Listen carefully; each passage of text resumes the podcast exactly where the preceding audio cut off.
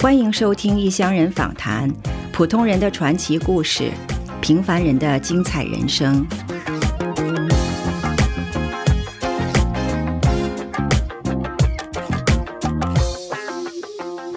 从中国的边远村庄到美国的金融中心，从生物医学研究到华尔街投资分析，唐军的传奇履历让我由衷的佩服。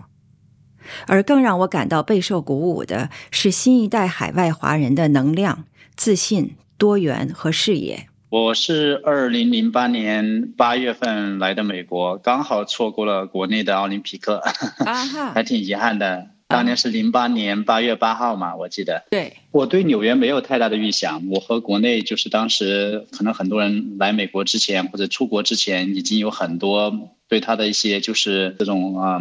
呃，研究啥的很不一样。我来这个地方，我算是非常现实的一个人，对吧？当时上很简单，我在天津大学学学那个生物医学工程，呃，当时国内这个行业基本上就不存在，所以就业前景很差。然后当时出于这个原因的话，我成绩还可以，学习成绩，所以我就保送研究生，就去南开大学，就天津大学隔壁嘛，都在天津，就去读了一个硕士，是分子生物学和生物化学的硕士。再加上理科的话，算是容易比工科更容易到美国来求学，在当时那个情况下，所以的话，再加上自己通过一些努力，加上实验室的氛围氛围也很好，导师也非常支持，我就来美国求学了。我们那个代，我们那代人身上，我觉得是有点不幸的，当时考进去可能都是各个大学最高的分考进去的，拉通所有专业，但是就毕业的时候，可能是就业前景最差的。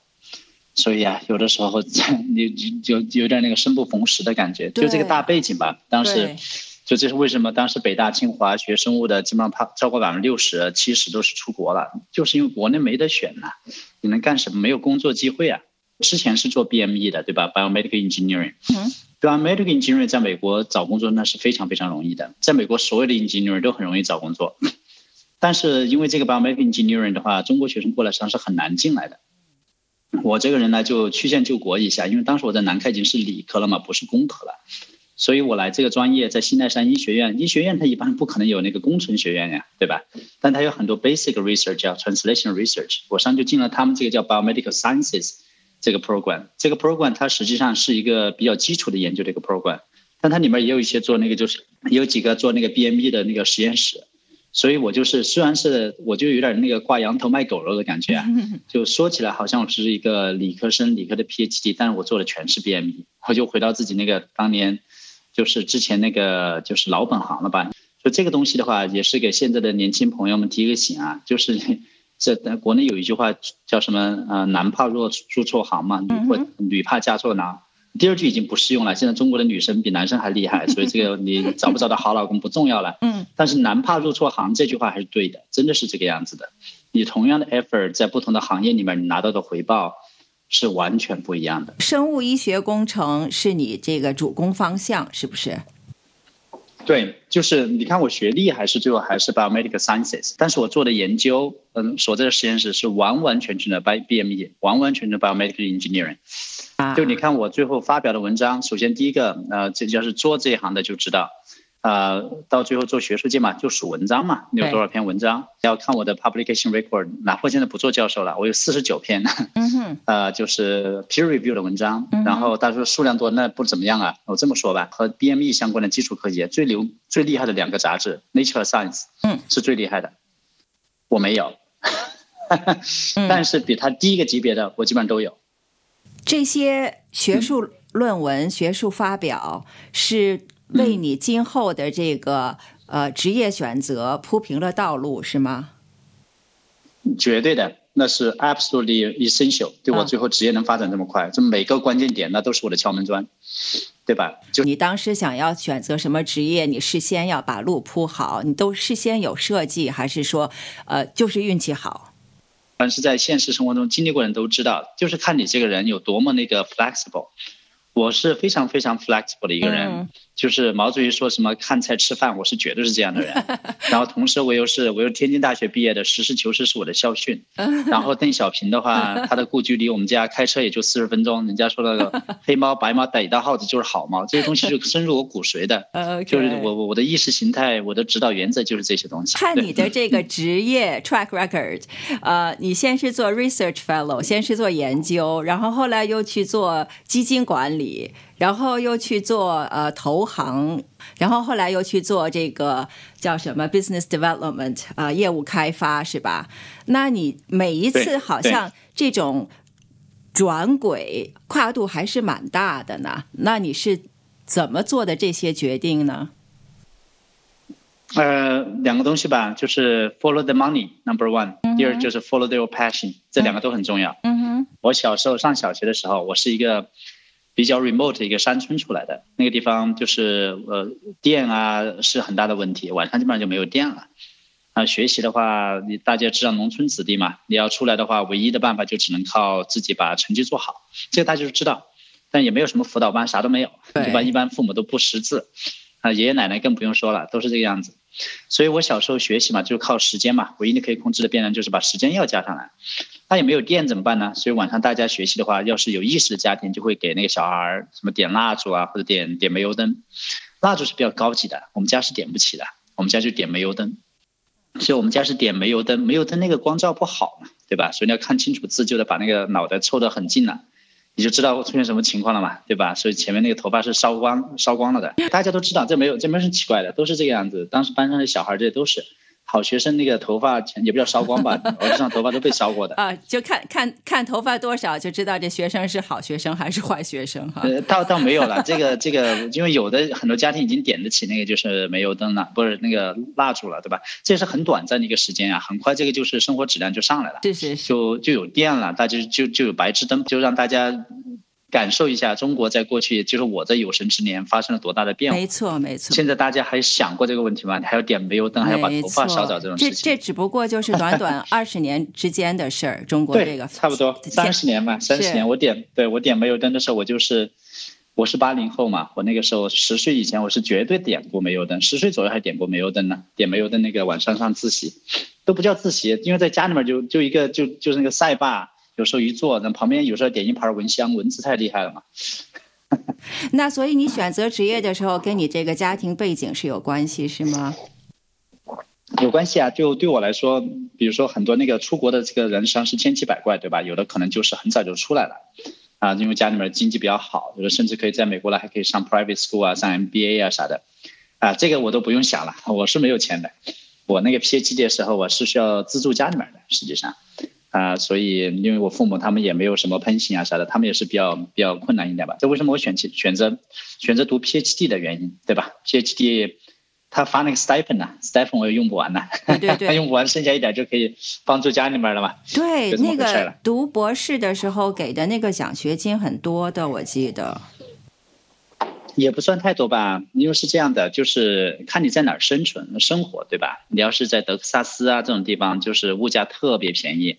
像我以前的我的我现在的爱人以前的女朋友，啊，然后她在那个德克萨斯的那个贝勒医学院，那个地方生活太便宜了，他的他们的生活水平只有纽约三分之一，我觉得，但他们的奖学金和我差不多，那你就可以想象一下，这个生活质量就不是一个概念的。他们那儿比较夸张一点，就是有的学生比较省钱的，两个人都是 P 都是博士生的，那就是在。博士毕业之前，基本上就可以买个房子，真的买个这个 house，太厉害了。那边房价可能也是低好多，那倒是。对对对对对。你从比如说这个呃科研去做这个投资银行的分析师，这个不光是说呃哪边钱多我去哪边，还要还有你自己的知识积累和经验积累，啊，这是怎么样的一个积累过程呢？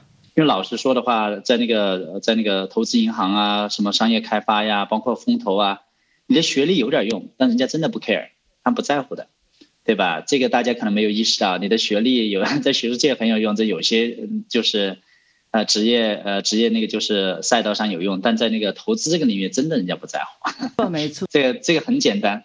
就是成败论英雄，你赚钱了，那你就厉害；你没赚钱，你有你有 MD、PhD、MBA、JD，I don't care。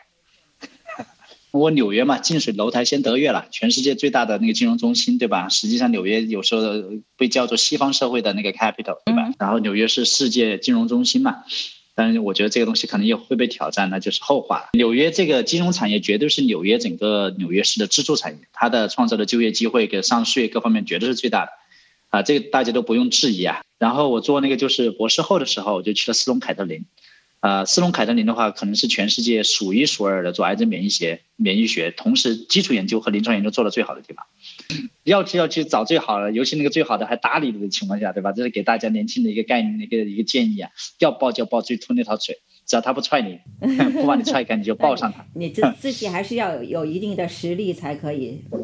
呃，所以对啊，所以说你一定要这样，对对，你你要你一定要有一定的毅力嘛，你抱的那个那个力度要够紧啊，否则被甩开了就不合适了。就抱住了，然后他没他没没能把我甩开，就被我抱上了，我就去了。啊哈，在那做啊，的确不一样，那感觉真的不一样，太厉害了那帮人，就啊一看啊，这个也是拿啊，这个是拿诺贝尔奖啊，这个要拿诺贝尔奖，哎呀，这个也可能拿诺贝尔奖，都在这种就就属于那个大大款大腕之间游离哈。对，全是大腕儿 啊，那个那里面全是大腕。做了几年，反正就是就是那个，就就把自己镀了个金。说句老实话，就是镀了个金，然后就发现，我不是说了嘛，我还是很喜欢钱的。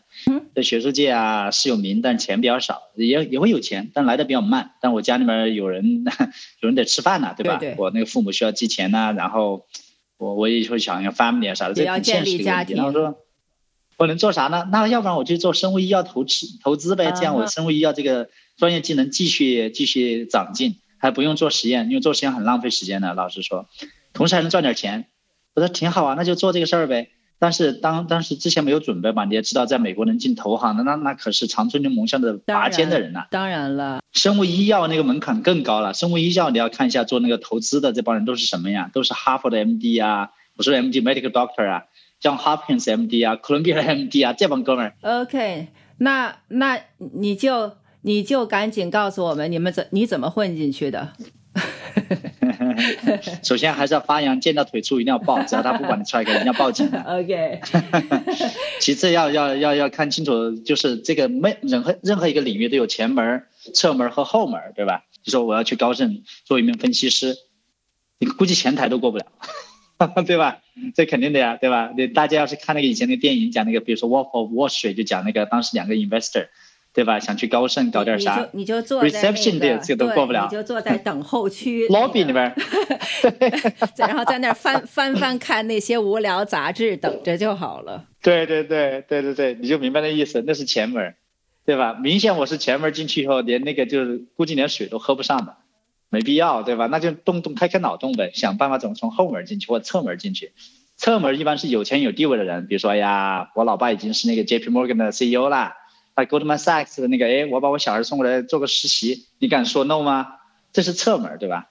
还有一个就后门啊，后门怎么走后门？那你那开后门这玩意儿，呃，怎么搞？我当时发现很有意思，我去那个公司，第一个工作叫 Cancer Research Institute，呃，这个非常特殊啊，again 不可复制。CRI，CRI 是整个全世界历史最悠久的 IO 的那个就是呃 non-profit 慈善机构。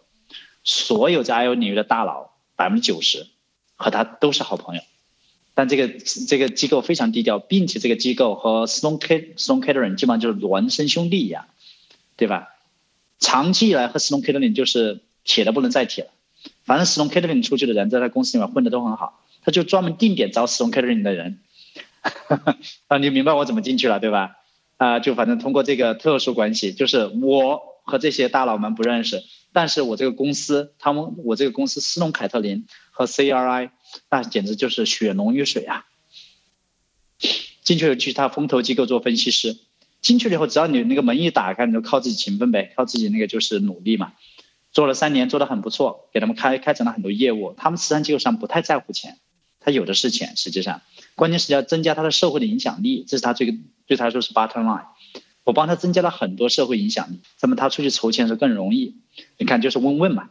那也就是说，凭着你的学术专长，你从研究癌症免疫治疗的斯通凯特林，然后跳槽到癌症研究院这样一个非盈利机构，那为什么没有一直做下去呢？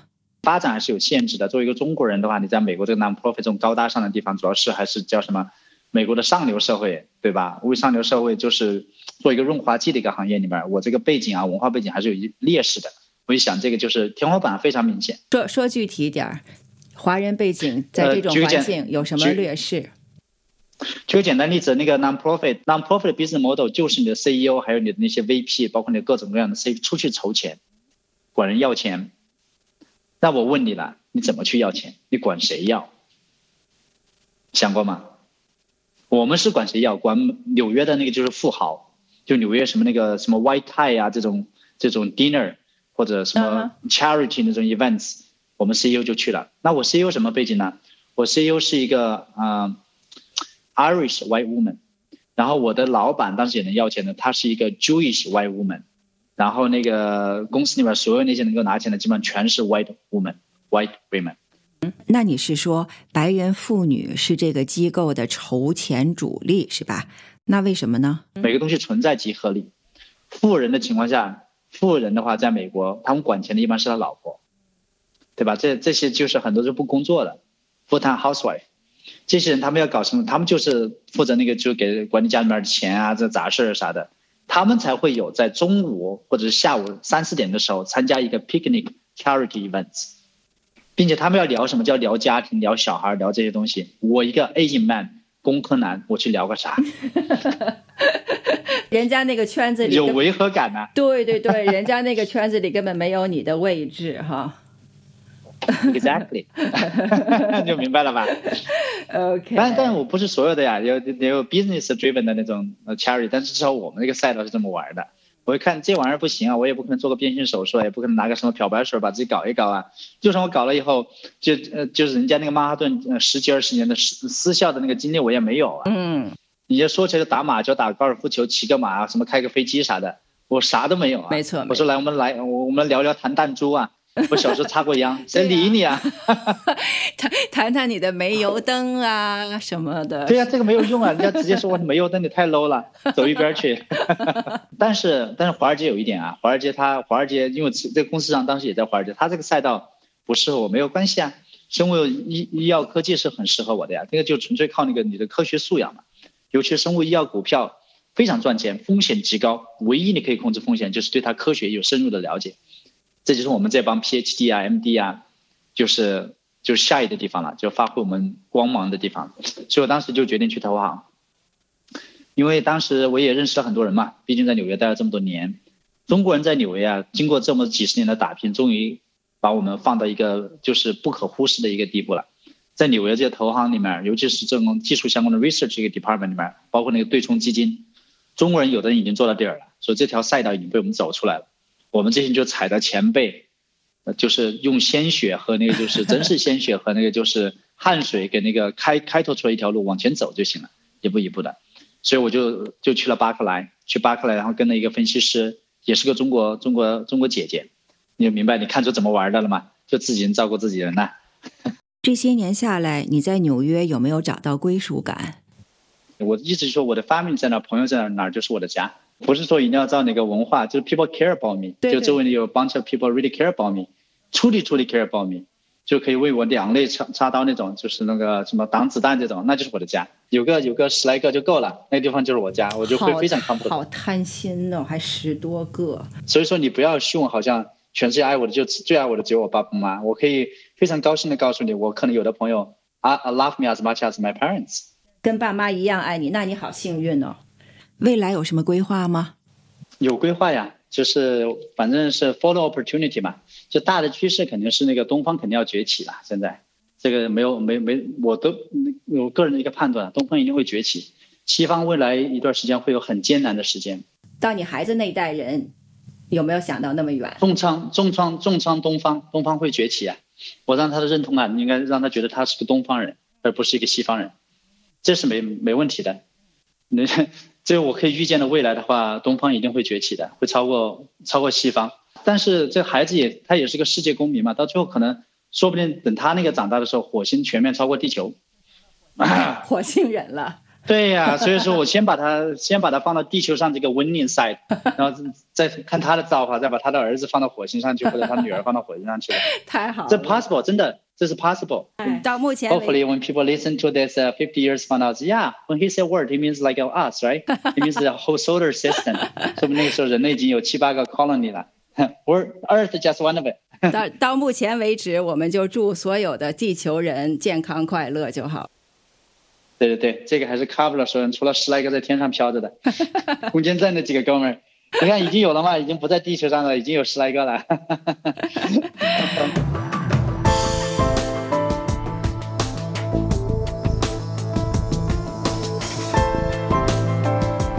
相逢何必曾相识，异乡旅程你我同行。